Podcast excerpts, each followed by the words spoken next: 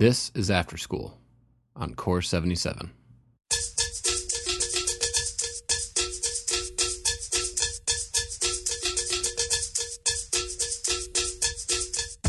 I'm Don Lehman. Our guest today is Catherine Bailey, the co owner and creative director of Heath Ceramics. We talk about her career as an industrial designer and her path to turning around a beloved American ceramic studio and manufacturer. Stay tuned.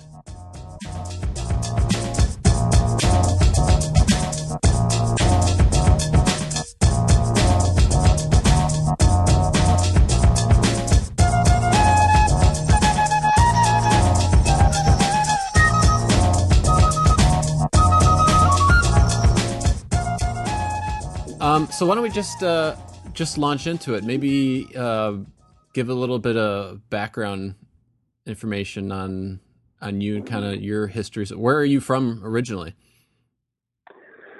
So I'm from the East Coast originally, and um, I grew up in New Jersey and um, went to school for industrial design in Syracuse, New York, at Syracuse. Okay. Um, because it was, you know, on the East Coast, and that's where I was. right. Right. And then after that, I moved out west um, to work for Nike um, as soon as I graduated Okay. school. Cool. So when when you were in school, what did what kind of path did you envision your career going down? Well, let's see. So I, I was in school, and I, I, you know, I knew I wanted to study industrial design, which was kind of good because a lot of people don't, and then it takes a long time. But I knew that because I had done this um, fantastic program at Carnegie Mellon where they kind of immersed you. When I was in college, you kind of, or when I was in high school, you got immersed into these different things. So it felt really clear. You know, I really enjoyed three dimensional, three dimensional design. Yeah. And to me, that just was like, you know, not not graphic design because all I really knew was like you could be an architect or a graphic designer or, or or I learned industrial designer. So that just felt, you know, it felt interesting and the idea of of designing products was just, you know, the most exciting thing that I could possibly imagine doing. Um, and then, um, you know, getting to college was pretty, it, it pretty much, it was perfect. It was like there were other people like me who also were interested in that, you know, more than other things. And it was a really dedicated, kind of intense group of people once you got into studying design. And it was a real, you know, I look back on it, it was real kind of practical, you know, upstate New York, industrial design education, you know, how do you make a make something out of sheet metal, you know, how Right. would you yeah, uh, you know, redesign a can opener, you know. It was like real uh real classic stuff. But um you know, all I knew was that I I wanted to work somewhere where you know you could it, it was super creative and you could um, to for a place or company that was open to new ideas. Because as a student, I thought that would be cool. Yeah. So you went to Nike right after school, and then kind of how did your career lead up to uh, Heath? You were at you, you were you, were one of the founders of uh, One and Co, right? Yeah, so I did. So I went to Nike for Yeah. like about five years, and then I um, wanted to just do something less corporate. So then I just decided I needed to work on my own for a while, and then I um, did that and had some good clients. Still, one of them being Nike, Mhm. and then I decided that I was a little bit pigeonholed because I had done, you know, five years of footwear, so I was kind of the soft goods designer. And um, I partnered with a friend of mine who was at um, IDEO at the time, and so he left. And then One Co. really became, you know, a real consultancy where we had kind of a broad range of skills. Um, yeah, and that, and that was pretty neat. And I learned a lot. He was he was a really good designer and had, had a different background than I did because he had gone to Art Center and was at IDEO, and um, it was it was you know it was good. It was a good creative kind of partnership um, that we did Yeah. for a couple of years, and then that thing just continued continued to grow. And um, let's see, and I met I met um, Robin, who's my partner and husband now, during that time because he was an engineer and we needed to work with mechanical engineers because we had, you know, clients that needed more engineering for stuff that we were designing. Sure. Um, yeah, and so that was one ago. And then after that, um, uh, gosh, it was a couple more years down the line. Joe decided that he was he was one of the founders of InCase, which is the like, um, you know, they do back backpacks to cell phone covers to um, head headphones and stuff like that. Yeah. He was one of the guys who founded that. So he decided to go, and he, he was always doing that like part time while we were doing the consulting thing. So he did that full time. And then um, I took on another partner, actually two more partners. So we kind of had a real diverse kind of skill base. Yeah. Again at One and Co. And then it, you know, it, it kept growing. And then I left in 2003. Yeah. Um, left it to my partners and right. came to Heath. Right, and I think that's that's actually when I first heard about you because uh, back in 2003 I was planning a, a, conference actually back in Western New York. I was going to school at RIT, and we oh. had we had one of your partners, uh, Claude uh, Zellweger. Yeah, he he came out to speak at the conference, and we were talking about oh, about. I remember that. Yeah, yeah, I told him. Yeah, and uh, uh, you know we were talking about the company, and he's like, "Yeah, you know, Kathy's leaving to do this." Uh, this thing, and that's when I first learned about Heath and uh, yeah. and kind of, and kind of learning about uh, you know the history of the company and kind of it's like this you know at the time it was sort of this like kind of great American design company that you did just no one was talking about, but it's kind of like on the same level as like a Herman Miller or, or something like that. Uh, do you want to talk a little bit about uh, the history of, of Heath and, and who Edith Heath was? Sure. Yeah. So, um, so Edith Heath was a. I mean, I think of her as she she wasn't like a traditional designer because she came more from a um, from an art background, and she decided that she would be an art teacher because that was in the 1940s, I guess, early or late 30s. Even that's kind of what you did if you were that type of person. But then she became interested in pottery, but um, and we started throwing pots, and you know decided that she really didn't want to just throw pots. She would rather have a company and have her designs produced on a larger scale. Um, although she came from that pottery background, she was like deeply um, committed to craft.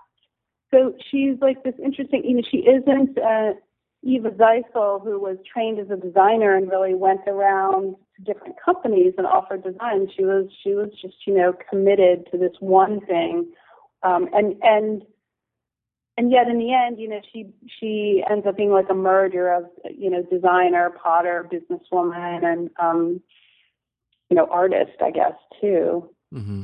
So she she and Brian Heath founded Heath Ceramics in 1947 or 48 one of those, um, or somewhere in between, maybe December 47. and um, that was in Sausalito, California. They they you know really figured out how to take Edith's designs and um, produce them with molds.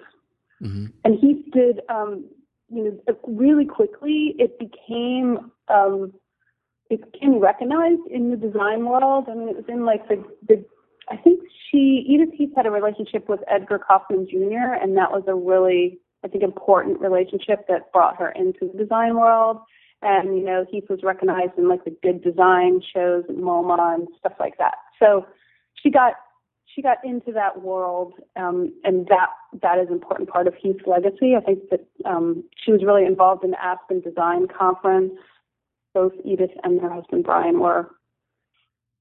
But Heath did um, well and, and was really kind of had its own unique kind of Northern California aesthetic and um, did really well all the way until the 80s, I think, because early 80s is when things started to not um, be what they had been. And, you know, the way businesses like Heath worked was changing and um, aesthetics were changing, and the Heaths were, were older at that point.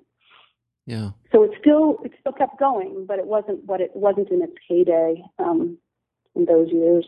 Sure.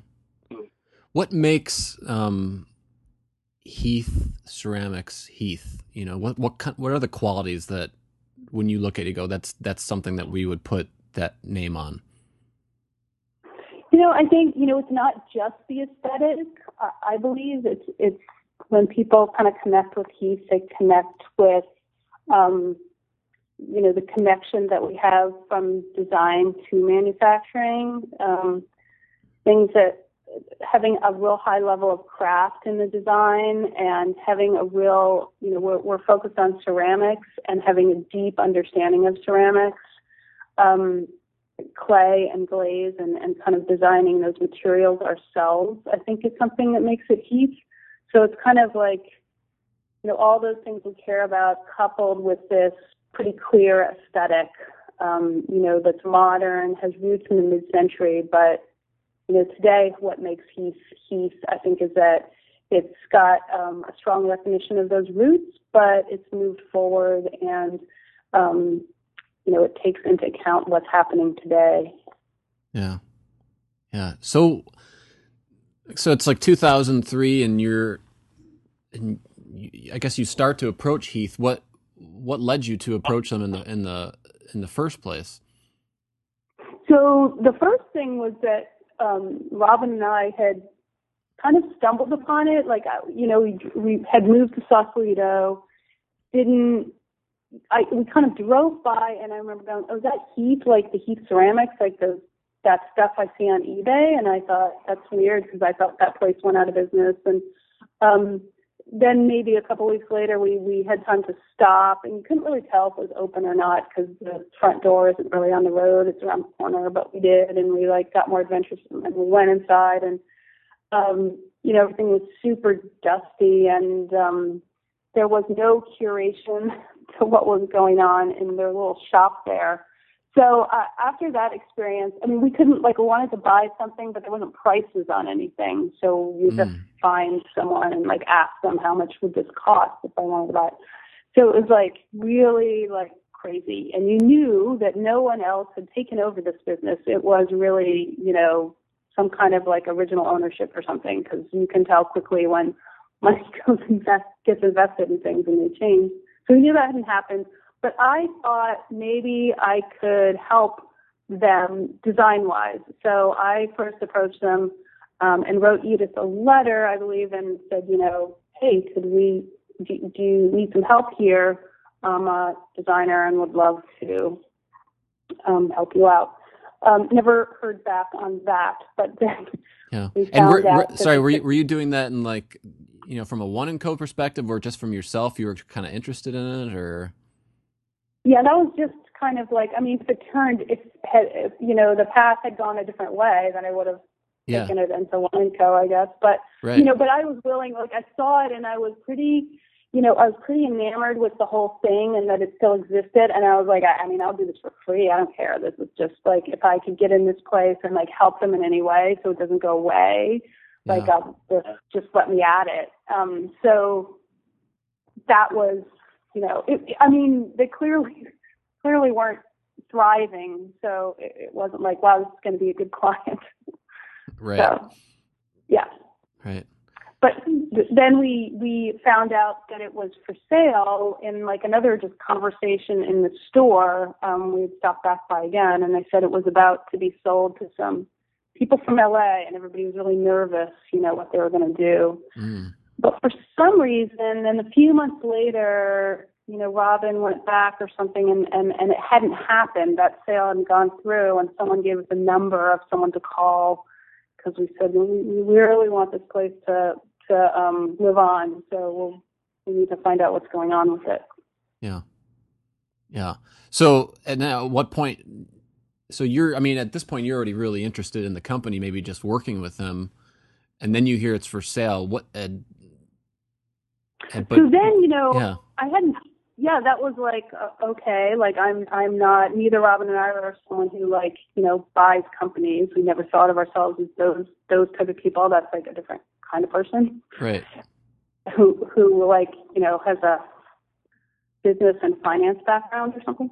Sure. But we thought, okay, so let's look into this. And then we looked, and they did have like a website at one time. Was, at that point, it was like one page, and they had this list of like um, their their wholesale accounts on there. And I thought, wow, that's a lot of accounts. This place must be worth the money. Maybe they're not doing so so poorly as we thought. And you know, I remember feeling kind of like, oh, I, I don't know how we'd ever, you know, there was like, I don't know, maybe like 60 or like a hundred lists of, of retailers on there. And I was like, oh, that's scary. But um, we just kind of kept asking questions, um, found out it really had to be sold or it was going to close. And, um, and then the, the woman who was, uh, uh, taking care of the business, you know, not day to day, but she was actually, the business had been put in a trust Mm-hmm. and so it was no longer in, in Edith's hands because she was too old. And, but anyway, this woman, um, Jay Stewart, was incredibly encouraging. You know, she really, we really got along instantly. We we told her why we loved the business, and she was kind of like, it's almost like she had a big sigh of relief, going, "Wow, you guys seem to love this for for the right reasons. So why don't you put together a proposal?" And um, and I remember Robin, you know, we had to like, you know, do a business plan and like figure out how we're going to get money and make a plan. Um, cause it was like, you know, a real business. It wasn't like starting it in your garage. So we did that. And, um, I remember Robin was like, yeah, I, I, I took a class and wrote a business plan in college. Like I, I, I could do that. And, um, like he went down and found his book, like his textbook, like how to write a business plan. Yeah. But you know, I think the the real lesson of this success is that you know, Robin's really good at asking um, you know, smart people and experienced people for help and getting advice. And like, if you're open to doing that, you can kind of do anything. So he got a little bit of help, some really good advice. So when this business plan was done, you know, it was a real thing. It looked legitimate. Um, it was legitimate, and he did a lot of due diligence and I, you know, I did a lot of background work and helping put that together. And then we had something, you know, we're like, okay, one step at a time. yeah. Did it. Yeah. So at, at, a certain point, I, you know, obviously both you and Robin are, are working on this together. Um, and it's always, you know, uh, there's a, there's probably a conversation that you need to have if you're working with your, you know, not only your business partner, but your life partner to try to figure out how you're going to make this work without killing each other. Was there ever a uh, a conversation like that, or was that ever a, a concern? No, no, we never even that never came up. Yeah, but I I think we were confident in that we had done some. You know, at the time, it felt like we had been together and had been working together for years and years, decades, but it really wasn't. It was a couple years but we, you know, we had um, gotten to the point where at One and Co, Robin and his partner were like the engineering arm of One and Co. So we were already working together with clients, and you know, in that environment, and we worked pretty well together. And um, so, yeah, I guess it just felt like you know we shared a you know we've been working together for a while, and it's fun. Yeah, that's what we do. That's great. Um, yeah, I mean, we're kind of similar like that. There's not a lot of conflict, but you know, the reality is is that your work and your home does merge into one, and that's just there's nothing you can do about it. You try to set boundaries, but they just, yeah. you know, they don't always work. Right, but I'm sure it helps. Uh, it's because it sounds like your your functions both when you were working together initially, and and now the work you do with Heath. Obviously, you're collaborating a lot, but you're also kind of have your buckets to work with and yeah it's it's i mean we definitely step on each other's toes sometimes but it's not not really but they're in they're because if we do i mean and i guess it's not step on over each other's toes but we you know we'll we'll debate things and we'll just keep having to go like okay what's what's the big picture here and what is heath and where's it going they're they're big picture stuff not small things. It's pretty easy to defer on the stuff for me to defer to him on the stuff that he that is in his area. And we have pretty clear roles. I mean, maybe to some of our employees. The hard part is, you know, we all we do own we, the two of us own the majority of the business, so we like really care about everything. And sometimes I think to employees that can be a little confusing if you're coming from from a more corporate world where there's very, very clear buckets and like why would you care about this other part of the business if it's not in your bucket? And to us sometimes, you know, we do care because the whole thing's got to work and there's a lot of moving parts and if there's a problem in one that's not in my area, I kind of kind of want to know what's going on. Sure. Sure. So you've uh, you know, you, you got to the point where you purchased Heath and and you you you're really excited about it. What was that first year like you know because i'm i'm getting this image now of you and and robin walking in and and like you said it's sort of dusty and like you know it's like it has this sort of luster of an old glory on it and you just have to kind of look past that dust. Um yeah. you know what what was that first year like? Well yeah so jumping off on what you said it it was like that part of the business was so so amazing because you could just like look around and there was this wonderfully designed stuff that kind of wasn't in production or you know there was just like this this ability design wise to kind of quickly make new glazes and so it was like you know it was like this amazing treasure chest and that I had really fantastic first year like dusting off curating figuring out what was good you know, it was easy. It was just so easy because there's so much good stuff. And, mm-hmm. um, and I like working with color, so I, I easy to just redo the colors that keep some of the past as new. And that the first year, actually, I mean, before we even bought the company, I had already kind of given a lot of thought to all that and knew exactly what I wanted to do. And so that was like, there was a little more creative stuff, but it was a lot of ex- executing. But then but then like the real the real hard stuff happened because it was like okay like this is a manufacturing business and what happens like when you know you can't make stuff because you know there's like the roof is leaking and then the like bay floods and then the whole like there's just like all these disasters that that would happen and um you know, and this employee is like, you know, really unreliable and yet he's been here for 10 years and, you know, it's from employee stuff to like just like condition of equipment and building. There was like, there was tons of challenges. And um, it was all that stuff that was like really out of our comfort zone that we had to deal with. And there was no, like, it was, you know, it was just us you know, literally when the building would flood, it was like us down there with like some of the guys from the plant trying to like patch the flood holes. I mean, it's hilarious when you think back of it. It was like complete the opposite of what we had been doing in our other lives, but it was it was pretty satisfying. Yeah. What what was it? Were you nervous at all about kind of? You know, I don't know. I mean, you're you're still doing design work, obviously, but I mean, you're not doing uh, industrial design work at this point. and ceramics is sort of this kind of totally different beast where you kind of you leave behind the the sort of uh, you know CAD designed perfection of industrial design and, and embrace mm-hmm. this this imperfection. Um, yeah. But that's that's sort of the beauty of it. But I, I kind of wonder how you were were feeling about that at the time. You know, at the time, I was just so excited to have a project that I really cared about. Like, we deeply cared about preserving the company, and we thought it was really important, and it was important to have these manufacturing jobs. So it was like, on one level, like, you know, I was just really felt fulfilled and satisfied. Whereas a lot of the other work that I had done, it's like, yeah, the design, like that presentation was amazing and, you know, the engineering solution was great. But then at the end of the day, you threw it over the fence and a lot of those projects either never happened or, you know, you're a consultant, so you didn't really control it. So I had like, you know, I had been doing eight years of like, you know, with a, a pretty high level of frustration on a lot of, a lot of projects that I cared about. So here was like, okay, I care about this. That fills in a lot.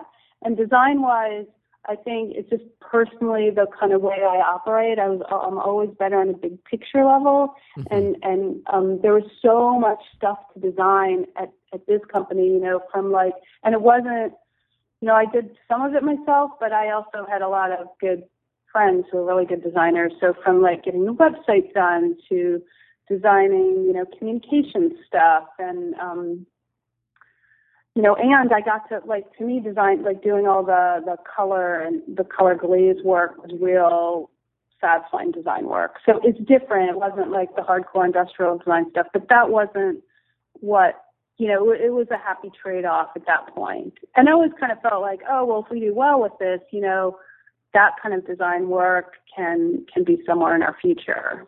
Yeah, yeah.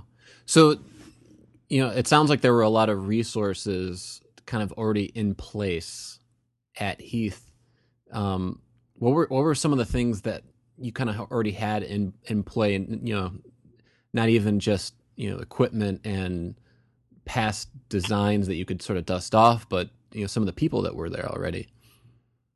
Yeah, so there was like there was I mean, coming from where we had come before, consultants background, you know, there was this infrastructure and stuff, but so there was there was someone who knew how to make glazes and he could read glaze formulas and there was someone who knew how to fire the kiln and there were guys who knew how to you know form form stuff out of clay and um there was one guy who could fix machines so there was like a crew like that i mean the whole company at that time was 25 people and about 20 and about 20 of them or 21 of them were working on the factory floor. Mm-hmm. Um, and in the store, right? And then so, but the the thing was, is like running the company. There was like no one. There was someone taking orders and dinnerware and kind of managing that, and then um, a bookkeeper, someone working in um, in a tile production line or managing that, and that was it. So it's like everything else. There was there was no marketing or sales or design or or you know anything. So so that part of the resources was like, wait, I'm used to working for people who have these kind of things set up, and there's someone to call, and we have to figure that all out. You know, there's definitely no there were no computers. You know, it's like there's no IT guy to call. yeah. So that, but you know, so it was just a very like it's like you're just you know, entering another land of something that was quite quite foreign. Although every day the factory started and they made stuff, and that really worked. And every day, you know, since 1947, that happened. Even in 2003, every day it happened. Yeah, yeah, yeah. I love. Um, I follow you guys on Instagram. And oh, good. I, I love love that. I, it's so great because I love just kind of following along. Like. What what's that? That's the only that's the only social media thing that I like.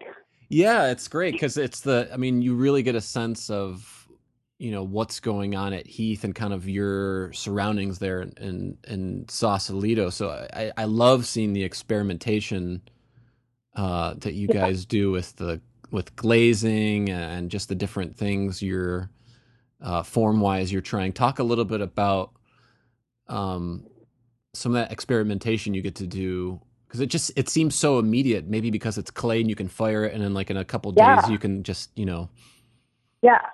I know. That's what i always think. I, I wonder how people perceive that but it's like it's totally true especially if you're you know doing like design these days. It takes forever. I mean and then you know just to get to the prototype done right? But well the the really cool thing about where we're at now is I've set up a studio in our new San Francisco facility, and it's a clay clay design studio. So the idea is to kind of merge um, what you can do immediately with clay, you know, throwing pots basically or throwing shapes, you know, with design. And so, you know, we have a design process that we go through, but there's a um, studio director who's a potter and a designer. So this stuff really does happen like instantly. You know, sometimes so we we can have like a normal design process where we're um, talking about shapes, but like between one week and the next, like you can generate like tons of physical shapes that are glazed, you know, in the finished material, um, just by hand throwing them. I mean, it's really it's so it's so satisfying to do that, but it's also to me important to like work in the original material for a lot of the work that we do. So instead of doing a CAD model first, you know, we only do that to document. We yeah. try to um, see what the clay is really going to do, like when your hand touches it, and have that be a stronger um, basis of the design. Um, you know, little thumbnail sketches and stuff like that are fine to kind of work out idea, but like quickly go to the clay and then quickly figure out um, you know what that what that clay can do. And I mean, I, I'd like to explore other materials. Um, we have the space now where we can explore other materials too. But clay is, is specifically perfect for that really quick turnaround, and you know you can form it quite easily. Yeah. What are some of the uh, you know when you work with clay? What are some of the properties of it that are that that draw you to it and kind of make it unique? Yeah, I mean, well, I think there's also the idea of it. First of all, you know, you're taking this is just you know part of the earth, yeah. literally. Like you can find a clay bed and you can just form that into a shape and fire it. So that idea of it being like so tangible and so you know just of the earth is really interesting. But then technically, um, you know, the fact that it's it's moldable in that way that you can throw it on a wheel is just kind of this like primal, satisfying um, aspect of clay. And then and then the fact of like you know that material, how it feels when it's fired, you know the, the weight of it and the quality and the um, the strength it has. It's just a kind of a wonderful material that's so perfect for a lot of different uses. And beyond that, the, the color and, and finish possibilities of glazes um, is like never endingly exciting. Yeah. Um, you, you've got a lot of uh, really talented artisans on staff. Talk a little bit how you collaborate uh, with them and kind of what your creative process is, is, is like. Like where, where do ideas come from at Heath?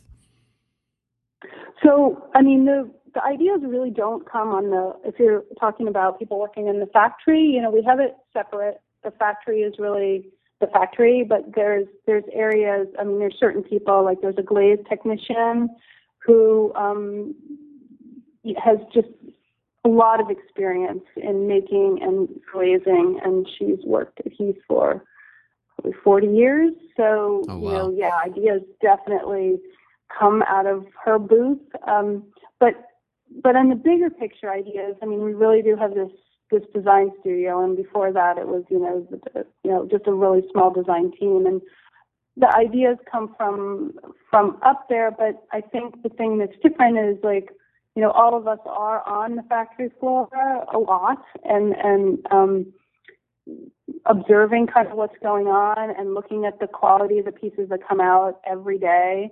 And so when you're doing that, it does kind of it lends ideas and it puts puts sometimes parameters in your in your head and um you know but as far as like and and we're always we always got like tests going on for for certain things and we're it's like a it's a really interesting organic process where you know one thing leads one idea will lead to another idea, or we're doing a custom glaze for a client, um, and then that will lead us to something really, you know, some kind of fascinating combination of colors, and then we'll kind of jump off from that and create, you know, could create a new line of tapestry tile or something.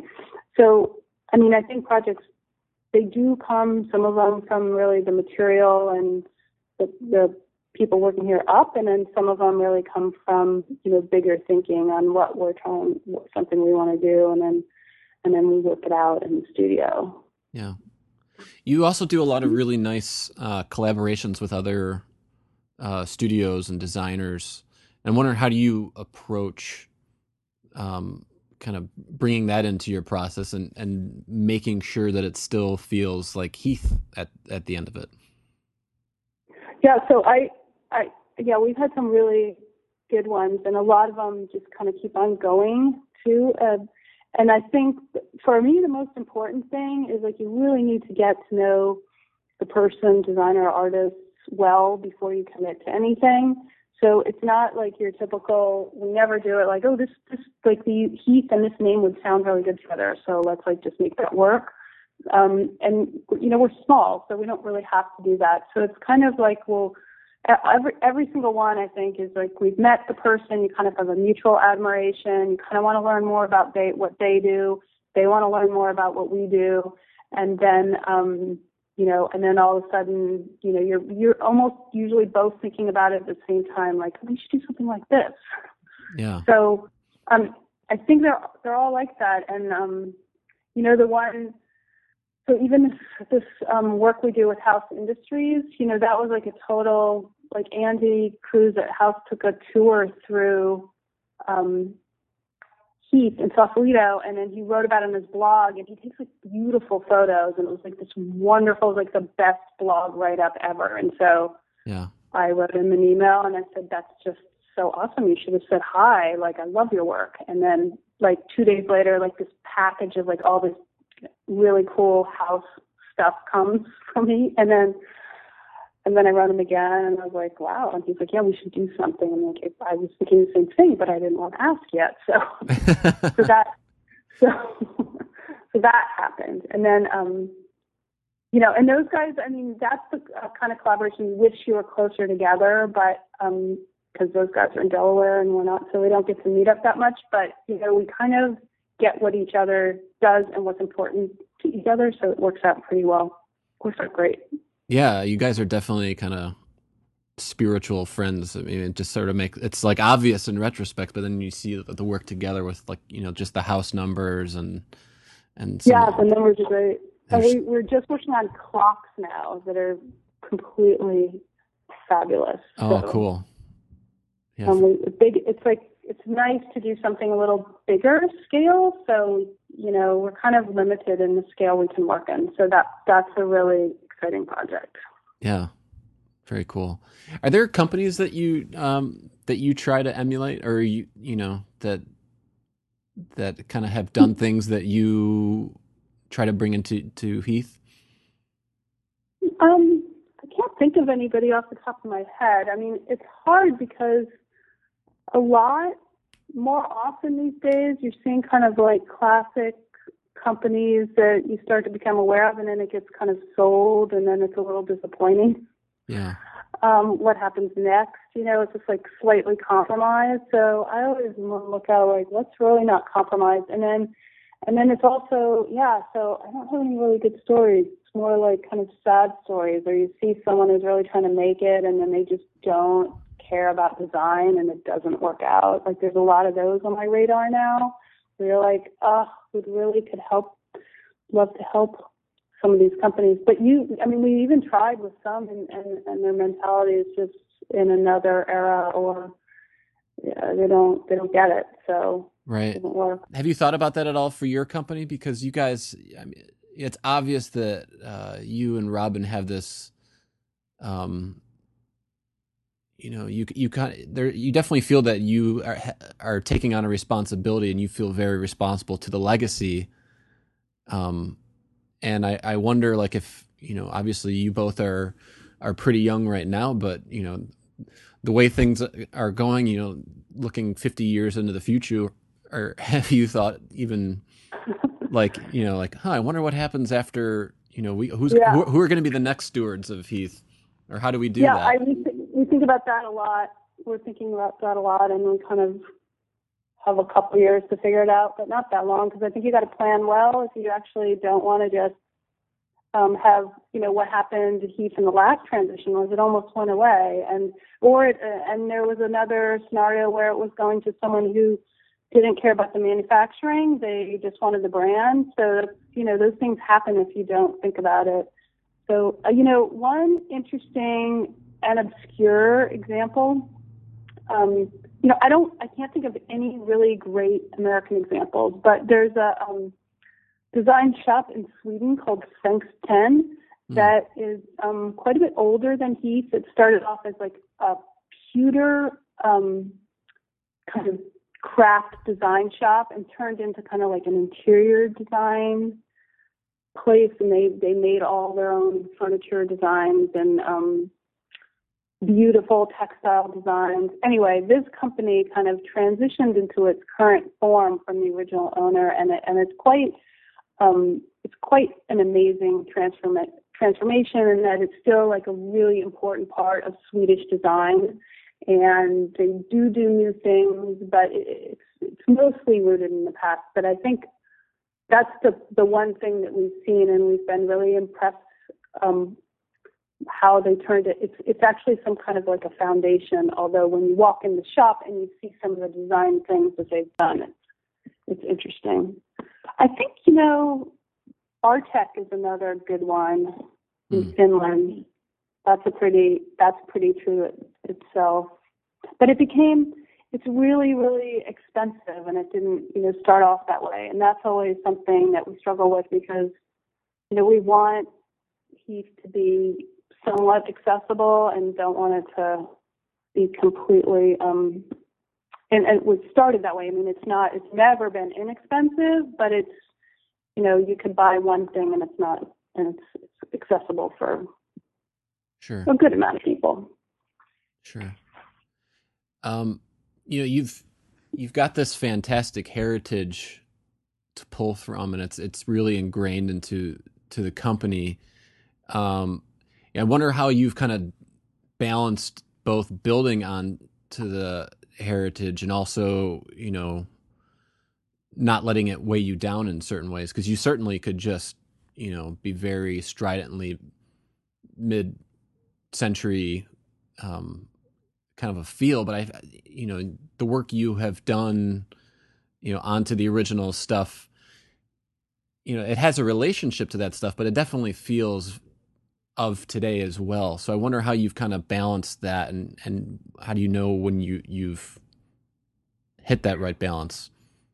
Yeah, I, th- I mean, I think that's something. I mean, personally, we were never interested in like just having a nostalgic company. We just thought that would be boring, um, and probably less successful because you got a pretty limited market if you're only kind of focusing on that. So yeah, so it's just like you said, it's about the balance of it.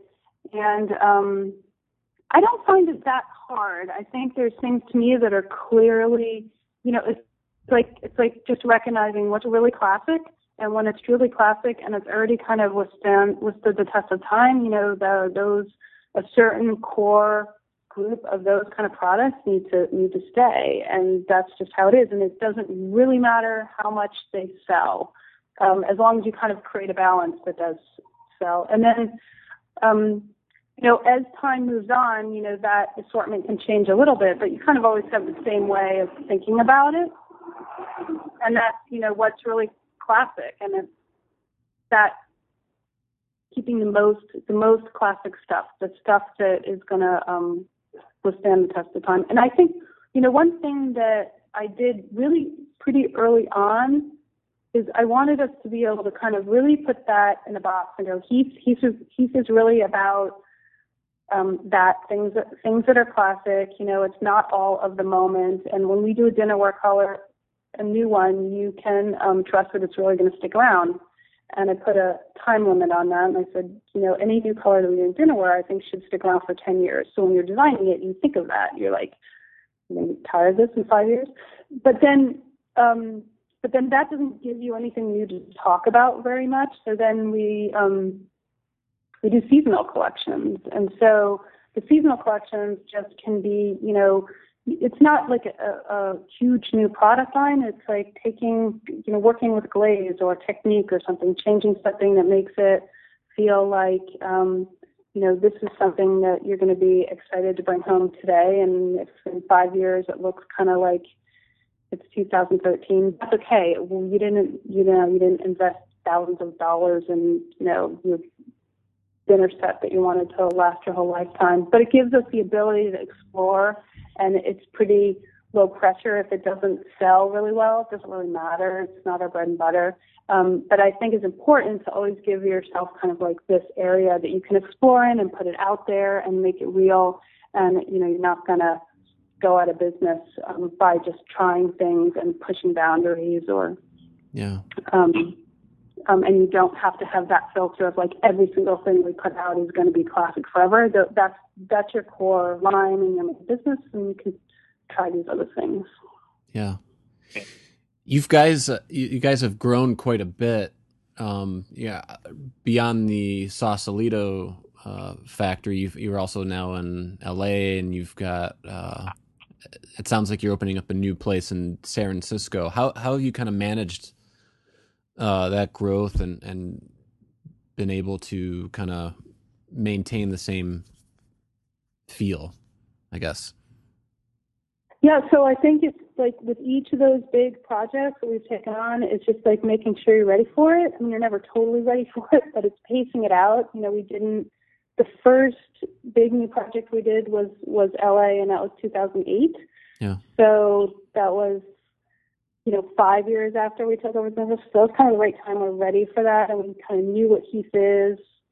Um, we knew, we just felt like we knew a lot of what it was and what it wasn't. Um, and then we, we found some great designers who also kind of understood that, and that helped the store really take the right form. Mm-hmm. And then um, with the other projects, I mean, the San Francisco project is our biggest one because it's like we built a whole new factory and and a store, and there's like a whole, you know, we sublet space also to people that we think are doing interesting things. It's a much bigger thing, but um, that was also the right time for that because we had we needed to expand beyond our um, Sausalito location because we didn't have room to grow. We didn't. There was not room for one more like pencil in that place. It was ready to explode. So yeah. that was doing that at the right time. And you know, at that point, the company was big enough that it could support support really our big vision, which was you know what San Francisco has become, and we wanted to do it kind of in the middle of the city. We didn't want to be out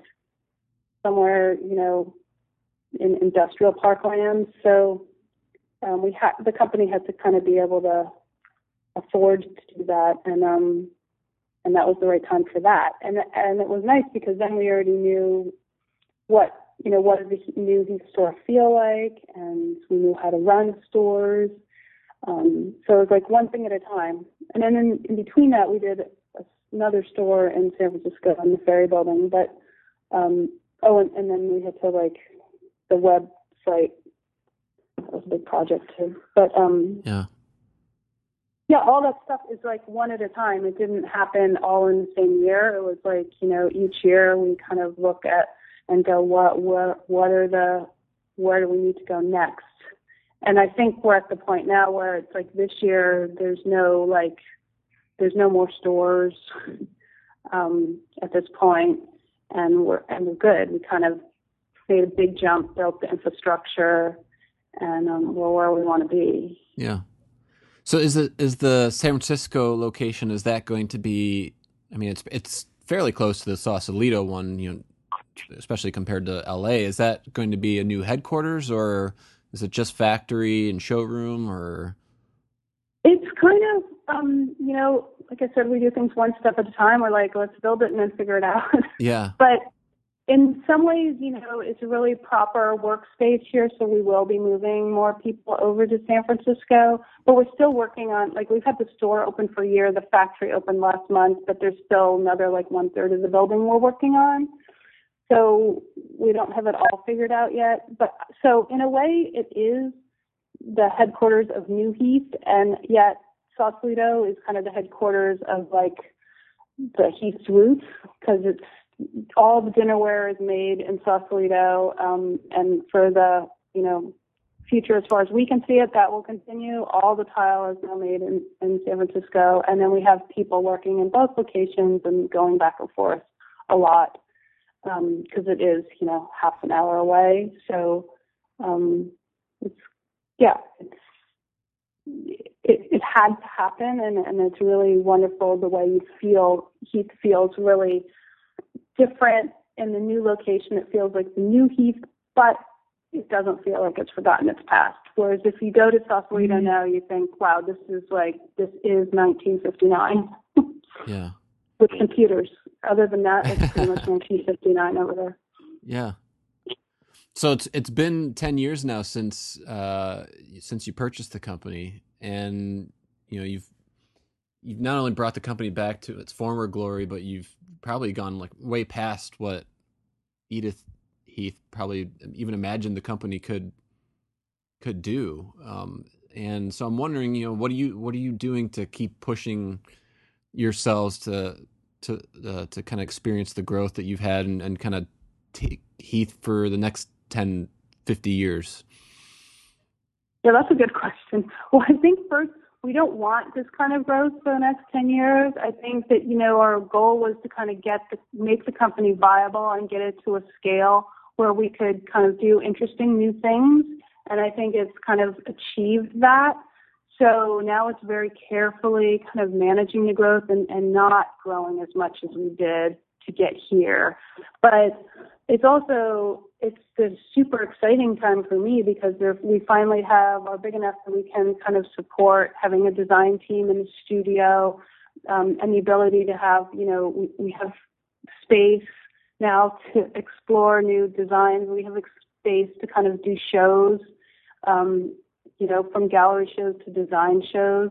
So like all this kind of stuff that we wanted to do it can kind of come true now. So we have to kind of just carefully um, make sure that we stay focused, I think, and, and not grow too much more. You know, we just need to grow to support what we want to do here, which is, um, you know, I don't know, it's hugely ambitious. We just want to design some new things that are really beautiful and, and make them here. Yeah. Yeah.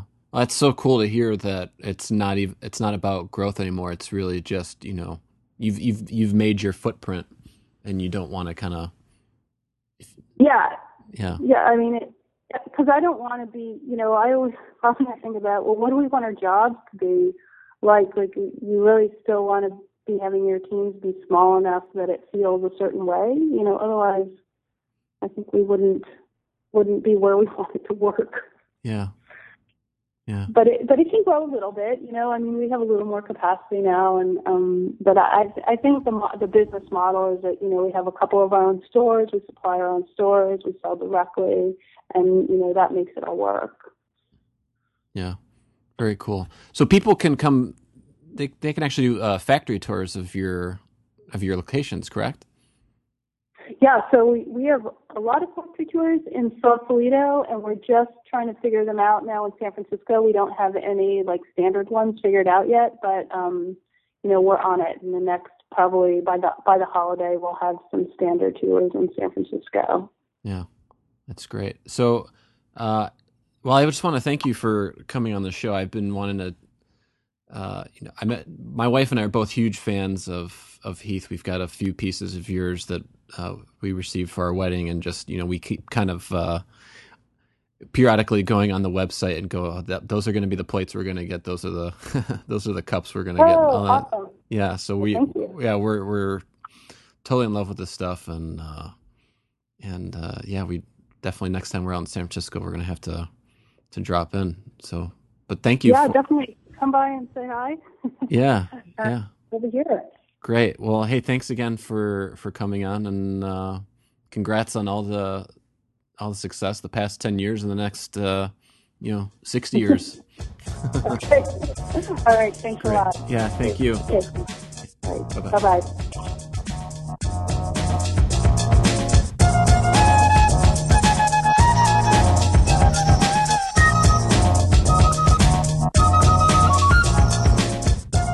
Well, that's our show. Many thanks to Kathy for being our guest today. You can see her studio's work at heathceramics.com. You also need to follow Heath on Instagram.